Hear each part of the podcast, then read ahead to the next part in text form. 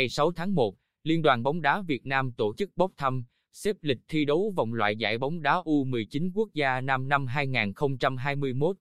Đội U19 Bình Định ở bảng C do công ty cổ phần thể thao Hoàng Anh Gia Lai đăng cai. Cùng các đội U19 Hoàng Anh Gia Lai, U19 Quảng Nam, U19 Thành phố Hồ Chí Minh, U19 Phú Yên, U19 Đắk Lắk. Theo kết quả bốc thăm, đội U19 Bình Định sẽ lần lượt gặp các đội U19 Hoàng Anh Gia Lai, lượt đi ngày 10 tháng 1, lượt về ngày 23 tháng 1. U19 Phú Yên, lượt đi ngày 12 tháng 1, lượt về ngày 25 tháng 1. U19 Thành phố Hồ Chí Minh, lượt đi ngày 15 tháng 1, lượt về ngày 28 tháng 1.